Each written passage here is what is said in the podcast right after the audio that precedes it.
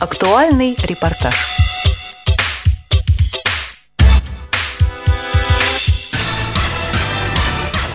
К независимой жизни. Под таким лозунгом Челябинске с 17 по 19 октября 2011 года прошел первый областной молодежный форум инвалидов по зрению.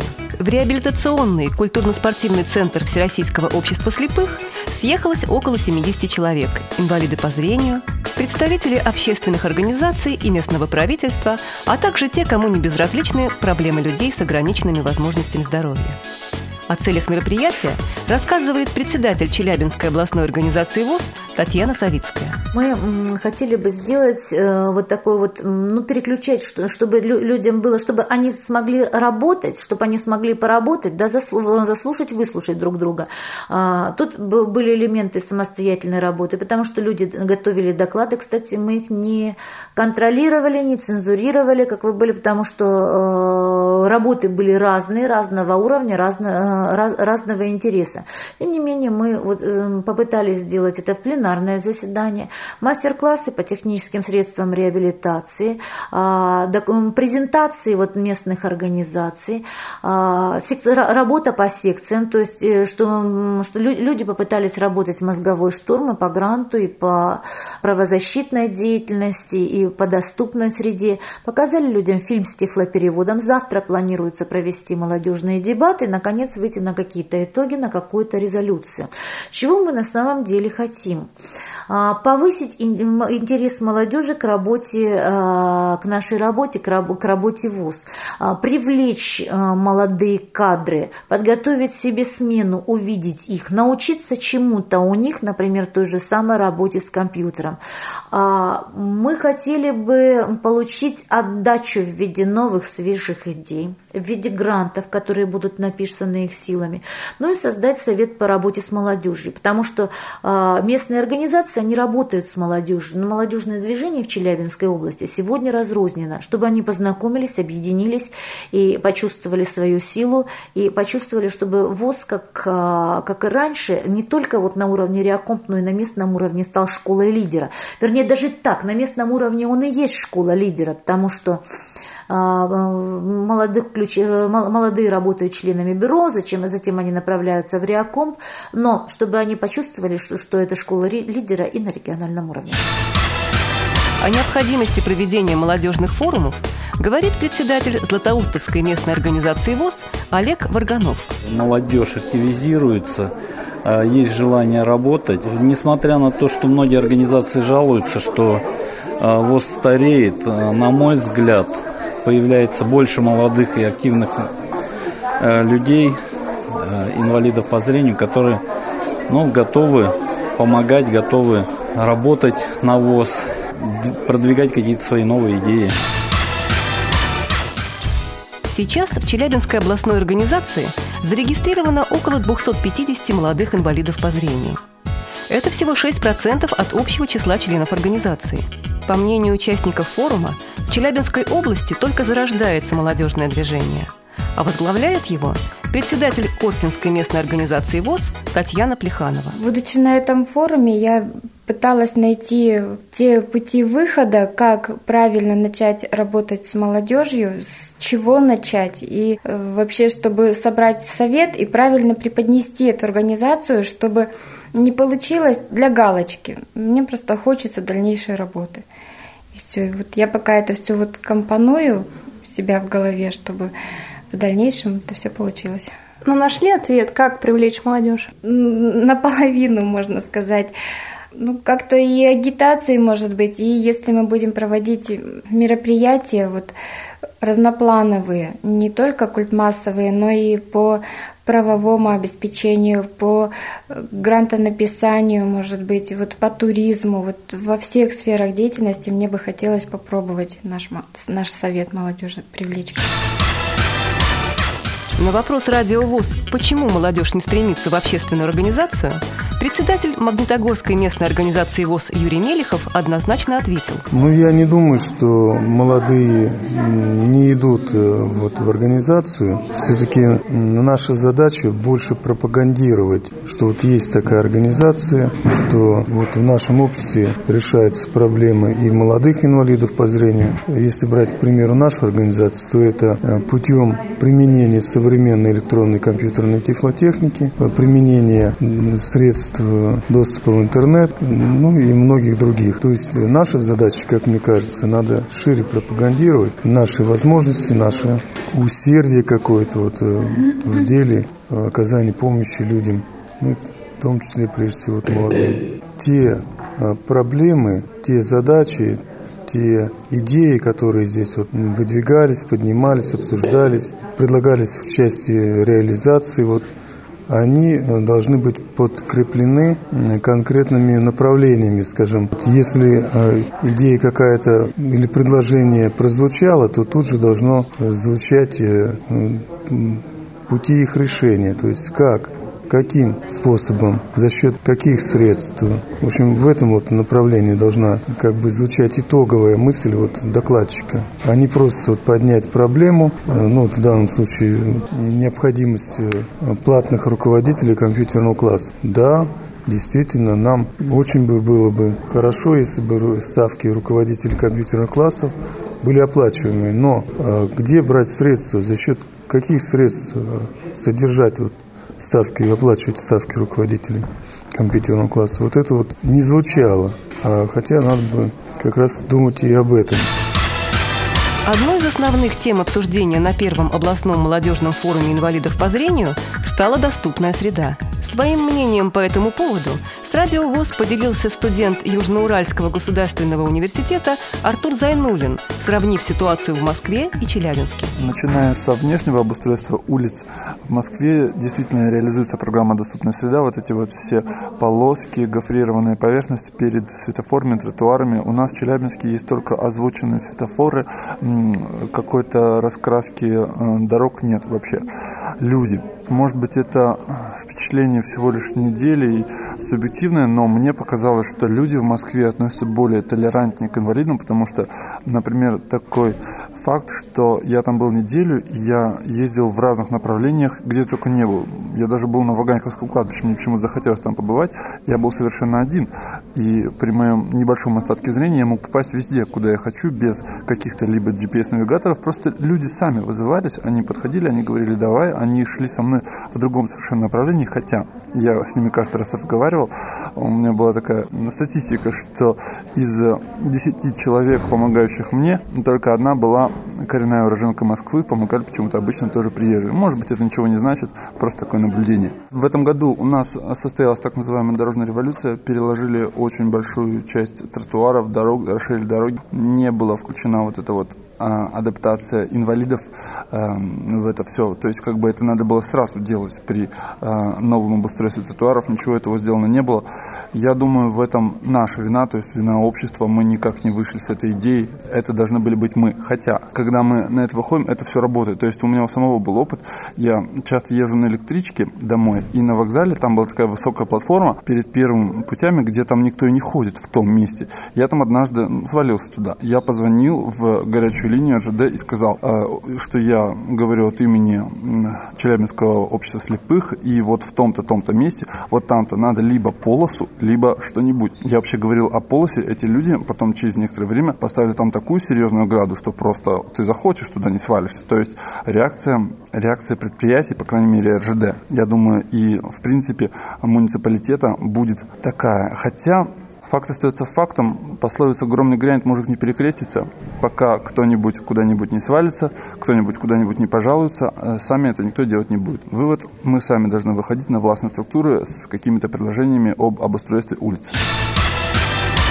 О ситуации в Магнитогорске рассказал Юрий Мелехов. Доступная среда в нашем городе – это больной вопрос, и решается он достаточно сложно. Не, не скажу, что у нас взаимоотношения и сотрудничество с властью, э, органами местного самоуправления находятся на каком-то плохом или среднем уровне, а не наоборот. Они у нас достаточно хорошие. Но вот а от слов к делу как вот преодолеть вот это препятствие, у нас пока не получается. В прошлом году у нас поменяли полностью власть, э, глава города стал, был избран новый, э, замы и полностью аппарат административный поменялся, и когда пришли, кое-что нам удалось сделать для общества, вот в частности, мы для предприятий помогли, э, предприятия специализированного ППОС бывшие, помогли передать собственность э, в землю оформить. Ну а что касается доступной среды, то здесь много мы ставили вопросы на Координационном совете по делам инвалидов, обращались непосредственно к главе города. Сначала у нас э, резолюции, решения идут положительные, потом вот, к сожалению, начинается какая-то волокита, проволочка, отписки, и вот ситуация доходит, вернее, возвращается к тому, что с чего начали с того и приходится начинать снова. Продолжим тему Олег Варганов. Города Челябинской области слабо доступны для инвалидов. Если касается того города, где живу я, то есть города Златоуста, там а, вообще очень сложно создать условия для безбарьерной среды. Ну, доступной среды жизнедеятельности, так как а, город расположен в горах, многие районы находятся просто как бы на возвышенностях. Другой, не менее важной темой, которую затронули участники форума, стало трудоустройство. Если в первый день о трудностях, которые возникают перед работоспособным молодым человеком с ограниченными возможностями здоровья, говорили вскользь, то во второй день форума, во время работы секции, ее обсуждали бурно, с интересом говорит Олег Варганов. Мы уже много сегодня говорили о том, что инвалиды нуждаются в трудоустройстве, что не работает закон о квотировании рабочих мест, так как в нем были удалены штрафные санкции, и работодатели, в принципе, не несут никакой ответственности. В то время, когда всем руководит бизнес, деньги, а работодатели особенно не стараются создавать какие-то условия и принимать инвалидов. Как с этим можно бороться? Ну, инициировать э, изменения законодательства как на уровне России, так и на местном уровне, в части особенно вот квотирования рабочих мест и штрафных санкций для недобросовестных работодателей. Не поспоришь, компании невыгодно брать на работу человека с ограниченными возможностями здоровья. Но выход из этой ситуации есть – начать собственное дело – по такому пути пошла юрист, индивидуальный предприниматель Ольга Григорьева. В июне 2010 года я закончила Русский институт управления по специальности юрист. Я являюсь инвалидом первой группы по зрению, и плюс у меня сопутствующее заболевание, я хожу на костылях. Э, где-то в какой-то организации я не смогла бы работать, просто работодатель не взял бы меня по той простой причине, что мне нужен еще и секретарь, или волонтер, чтобы меня привели на работу, увели. Вы могли бы записать что-то, хотя я владею компьютером, у меня ноутбук свой. А с помощью говорящей программы все делаю сама. Я так считаю, что у меня не было другого выбора, кроме как открыть свое дело. Я открыла юридическую консультацию и сама нанимаю людей, и людей с ограниченными физическими возможностями здоровья, и здоровых людей принимаю, то есть у меня есть секретарь, он мне помогает. А что я сделала для этого? Встала на учет в Центр занятости, получила субсидию на самозанятость, которая позволила мне купить технику, оргтехнику, мебель, э, купить в офис, сделать небольшой ремонт. А сколько человек работает у вас? А в настоящее время у меня работает два человека, один здоровый и один инвалид. А до этого еще один инвалид работал. А расскажите, вот со стороны работодателя, выгодно ли устраивать к себе инвалиды? К сожалению, нет. Нету больших налоговых льгот. Я только хочу сказать, что во все фонды, различ, различные фонды, российские, региональные и местные, мы отчисляем за здорового 34% от заработной платы. Инвалиду в это время начисляется 22%. Около этого, там, 21,8, по-моему. То есть э, за инвалидов меньше в пенсионный фонд платим, в соцстрах. И вот, вот только такие пока льготы. Очень маленькие, очень незначительные. А как можно изменить ситуацию? Что надо поменять в законодательстве, чтобы работодатели хотели?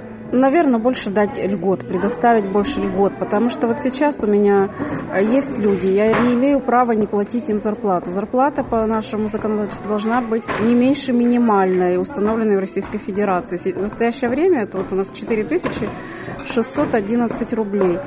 А клиенты у меня бывают, к сожалению, не каждый день. И иной раз я не могу даже оплатить свой проезд на работу, я езжу туда-обратно на такси. При этом еще нужно заплатить и аренду, и за свет, и за тепло, и зарплату, и все-все налоги. Вот проблема вот в этом. Вы слушаете Радио ВОЗ. Наш адрес в интернете www.radiovoz.ru Актуальный репортаж.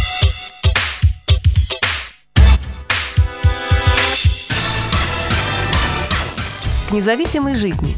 Под таким лозунгом в Челябинске с 17 по 19 октября 2011 года прошел первый областной молодежный форум инвалидов по зрению. Артур Зайнулин рассказал Радио ВОЗ об отношении работодателей к людям с ограниченными возможностями здоровья за границей. Я побывал в общественной организации «Перспектива», о которой очень много слышал до этого, и со специалистами организации, которые называли себя джоб-коучеры. Э, это не имеет точного перевода на русский язык, что-то типа тренинга для устройства на работу. Идея была заимствована с европейской реабилитации инвалидов, где профессиональная реабилитация поставлена на совершенно другой уровень. Э, идея там заключается в том, что у каждого инвалида, разумеется, есть социальная деятельность, в которых он не будет уступать. Э, нужно просто специальные программы, которые бы развивали это, специальные люди, которые бы помогали устройству на работу. Ну, в целом в Европе другая ситуация, там проще берут на работу инвалидов. Но, тем не менее, в Москве ну, в России и в Москве в частности, развиваются транснациональные компании, для которых эта идея приема на работу инвалидов также не является устрашающей какой-то, а в отличие от большинства российских компаний, тем более малых. Так, специалисты перспективы говорили мне, что скорее большие корпорации берут на работу инвалидов, чем чем малые. Они подходят к устройству на работу инвалидов как к, просто к устройству на работу людей, у которых есть некоторые особенности. Они говорят, что инвалиды это такая же группа населения, как, предположим, сироты или бывшие заключенные, у которых те же самые проблемы. Они связываются с работодателем, либо сам инвалид связывается. И обязательно при разговоре упоминает о своих ограничениях, четко формулирует, какие они есть. То есть я буду смотреть на монитор со стороны не 80, а 15-10 сантиметров. То есть если человек человек четко обозначает, в чем будет э, заключаться отличие, то, ну, я думаю, я уже вдаю в частности. На областном молодежном форуме инвалидов по зрению Челябинской области был поднят вопрос о санаторно-курортном лечении. Почему инвалидам по зрению так редко достаются льготные путевки? Отвечает Олег Парганов. Ну, в соответствии с законом о мерах социальной поддержки инвалидов Российской Федерации, инвалид может получить санаторно-курортное лечение не реже, чем один раз в три года. То есть чаще может, если есть путевки, реже нет. В рамках молодежного форума инвалидов по зрению Челябинской области прошла презентация новейших тифлотехнических средств реабилитации.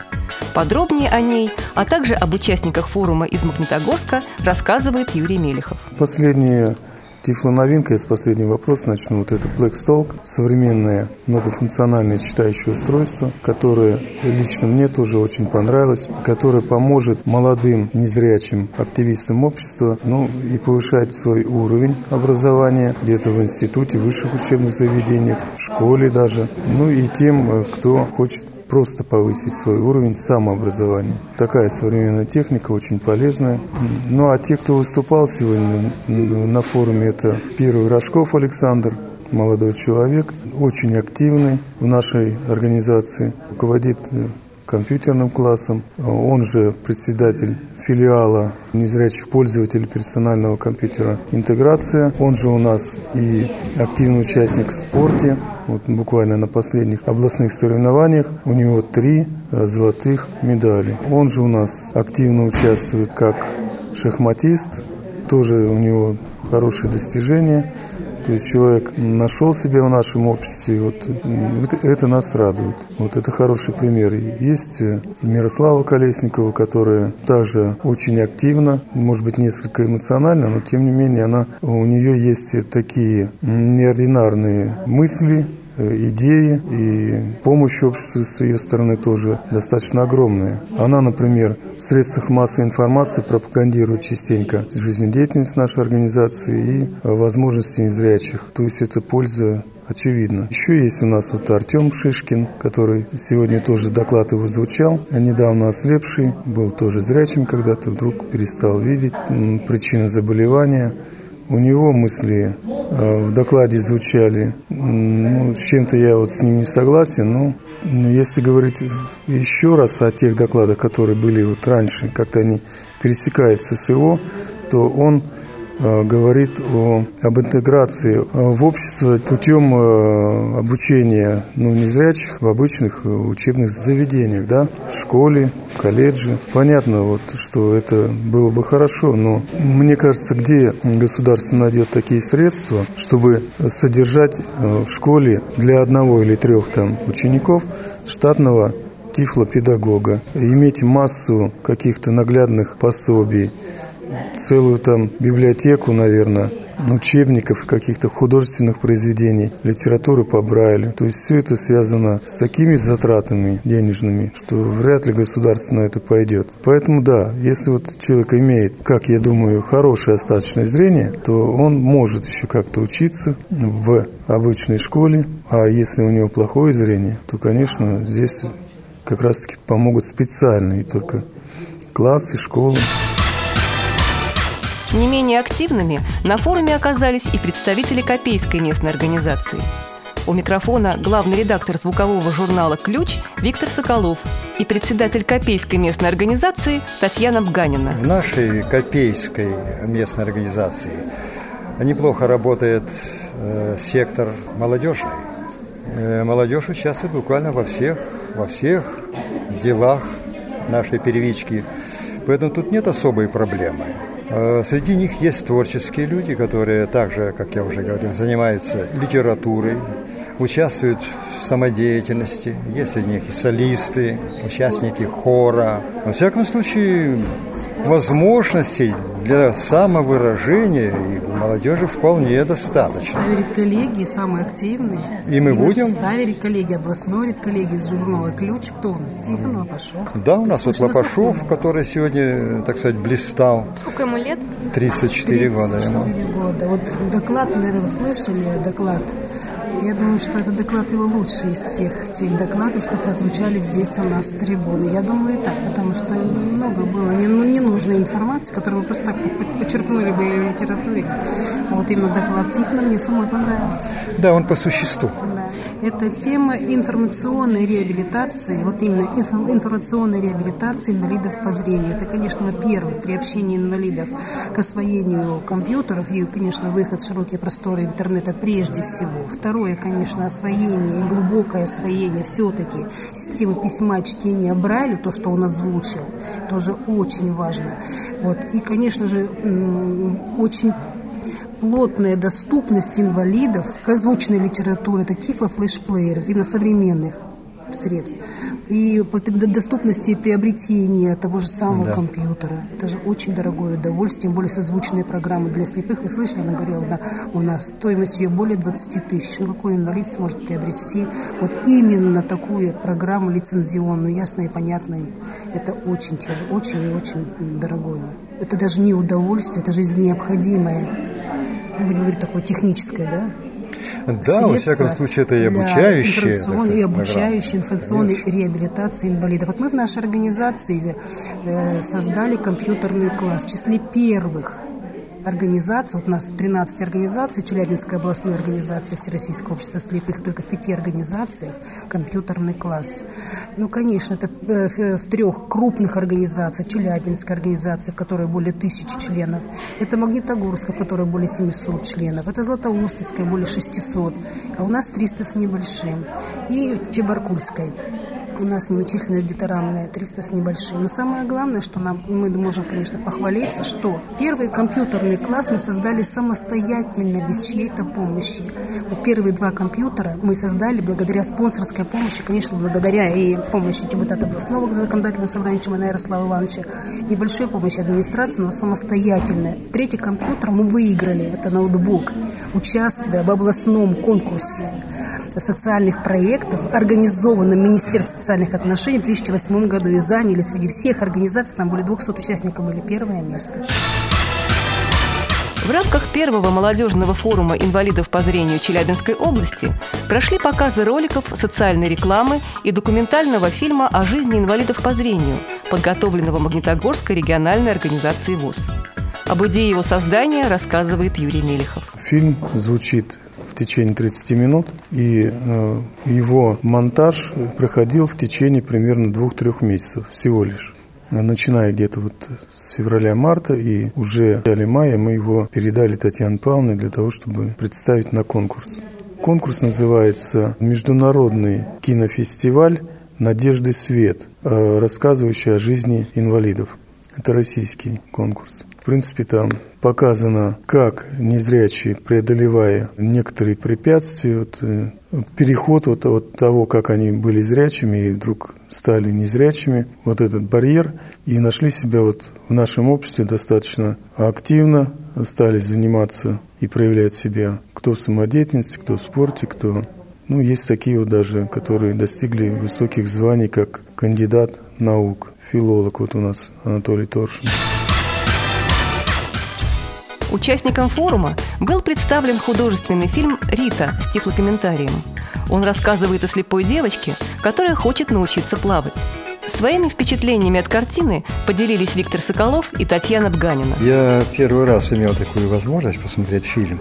Я абсолютно отчетливо представил все, что происходит на экране. Я даже пришел к концовке этого фильма для себя, я так сделал. Такую концовку сочинил. Девочка от страшного стресса, от того, что она оказалась одна в море, вдруг прозревает. Бывает такое в природе, какой-то удар психический, психологический стресс, и в человеке что-то меняется. И вот девочка это прозревает, и рядом, ну, недалеко видит лодку, и спасает ее молодой человек, и все остальное, как говорится, жили долго и умерли в один день. Вот такой, такая концовка. Нужны такие фильмы. Нужны. Заставляют думать, э, работать воображение.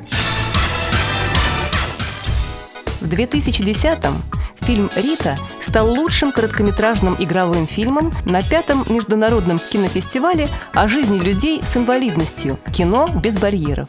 Свое мнение по поводу тифлокомментариев высказала Татьяна Плеханова. Вот лично для меня, даже как не для организатора, просто для человека незрячего, мне, в принципе, очень понравилось, потому что обычно сидишь, смотришь и вот спрашиваешь, да, вот что он сейчас сделал, почему там тишина на экране, что, что, показывают. А вот когда озвучено, очень интересно, я уже сидела спокойно, без напряжения, и все как бы понимала, что творится на экране. Я думаю, что это стоит делать. Это нужная работа. Последний день форума прошли дебаты на тему общественной организации инвалидов «Нужна ли она и кому?». Одна из участниц отметила, что ВОЗ упускает из виду детей и подростков до 18 лет и не привлекает их к своим мероприятиям. Председатель Челябинской городской организации ВОЗ Надежда Топунова не согласилась с этим высказыванием и привела примеры успешной работы с молодежью. С одной стороны, это правильно, потому что, вы знаете, информацию достается очень тяжело. Я даже обращалась к главному педиатру по Челябинской области, и мне таких сведений не дали. Поэтому приходится, вот сегодня это прозвучало, приходится всякими способами выискивать, вот эту, выуживать информацию из всех, из кого только можем. Очень хорошо, что нам э, посчастливилось, мы познакомились э, с офтальмологом-реабилитологом Бабайловой Ольгой Михайловной, которая вот работает у нас в скорой помощи в глазном отделении. И вот она как раз-таки дает сведения всем, и маленьким деткам, и вот э, людям, которые теряют зрение. В общем-то, хорошая работа у нас идет. И вот с детьми она проходит впервые по России, это было дефиле слабовидящих женщин, да, а она начала с детей. То есть вот эта коррекционная школа 127-я, вот она с ними как раз работала. И на День защиты детей 1 июля, вот она у нас в цирке было большое представление, детки там были с, с нарушением зрения. А вообще вот я в корне не согласна, что сказали, мы не работаем. Во-первых, по уставу, да, у нас же с 18 лет люди, да, но вот в то время, когда я пришла в местную организацию, как-то с детьми у нас были только новогодние утренники и все. И я поняла, что, потому что у меня у самой был маленький ребенок, ну не маленький, но был ребенок, который я поняла, что как бы вот им-то мы внимания не уделяем. И я вот с первых дней я стала председателем еще и детской комиссии. Ежегодно мы проводим фестивали, всякие конкурсы. Почему не проводим... Сначала мы провели конкурс, я потом поняла, что на самом деле сегодня это было озвучено. Детки немножко реагируют э, очень остро, когда они занимают место. Да?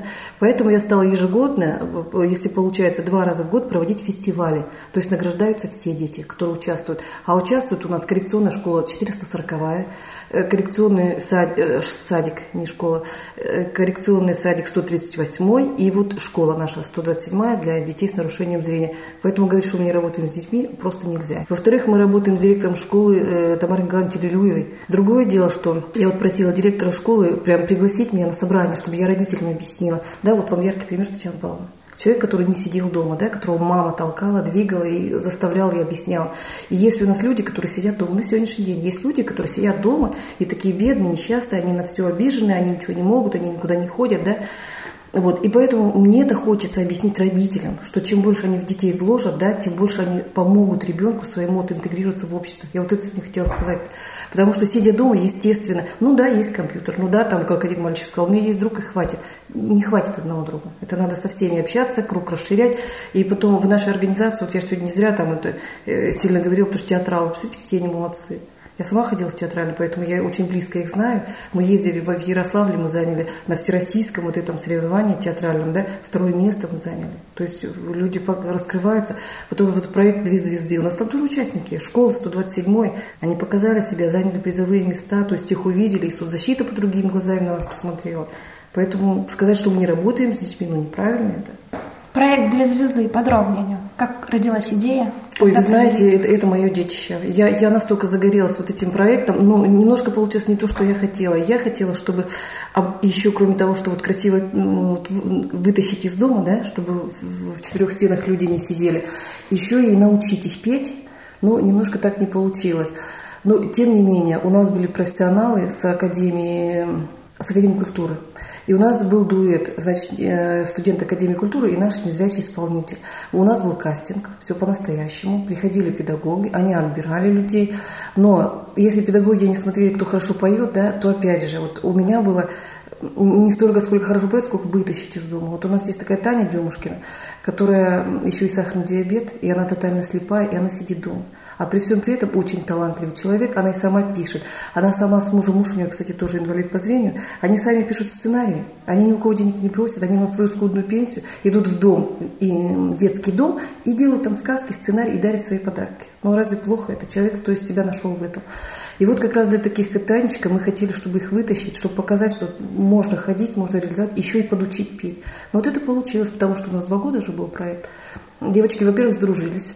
Во-вторых, были такие студенты, которые просто отказались и сказали, «Э, позорно идти там со слепыми петь, да. Но те, которые пришли, они поняли, что это не позорно. Во-первых, они поняли, что слепые такие же люди, только вот ну, плохо видят, да, ну судьба так распорядилась, и ни в чем не виноватый человек.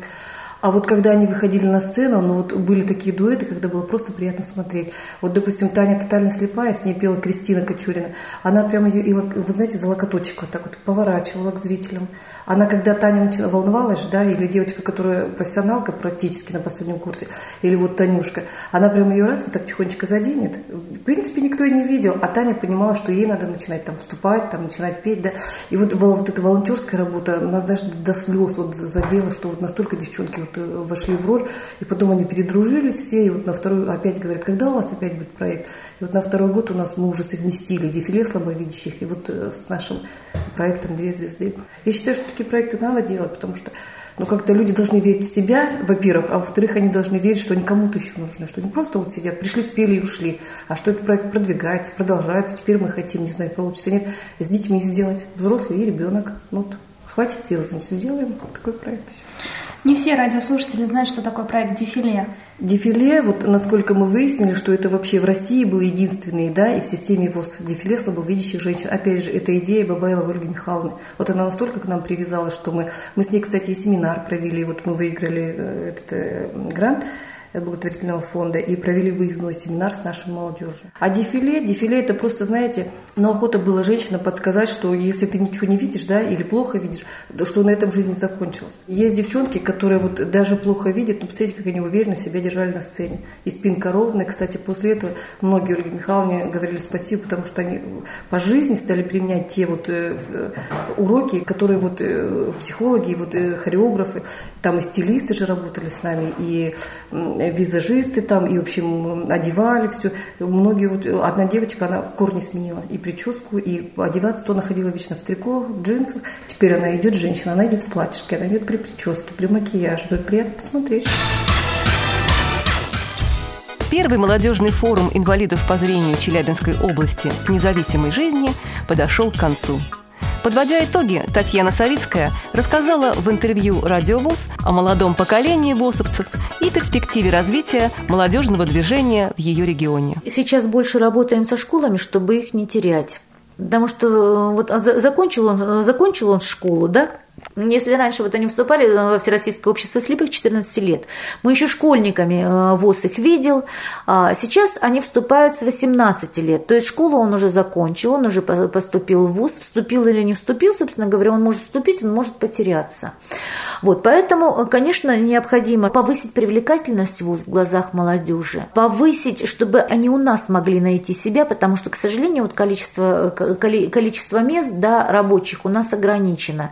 Хотелось бы, чтобы они были тоже конкурентоспособными, потому что, а, чтобы они работали, помогать им трудоустроиться. Пусть, пусть он не трудоустроится не в системе ВУЗ, да, пусть он трудоустроится в бизнесе, но если он будет успешен где-то в бизнесе, где-то в госструктуре, это показывает, э, вообще он работает на общество слепых, потому что это показывает его конкурентоспособность. Следовательно, возможность, э, что инвалиды по зрению, они имеют вот такие вот возможности выполнять ту или иную работу. Потому что если он, э, у этого работодателя такой человек работает, то у другого работодателя он работать, он, он работать этот человек будет тоже. Вообще надо совершенствовать и имидж организации, и с одной стороны повышать имидж организации, с другой стороны повышать заинтересованность молодежи чтобы, чтобы у них было интересно у нас, чтобы они хотели сделать, только вместе с нами хотели сделать организацию лучше. Программу подготовили Елена Колосенцева, Павел Обиух, Илья Тураев и Михаил Сидоренко. С вами была Мария Ильинская. До встречи в эфире «Радио ВОЗ».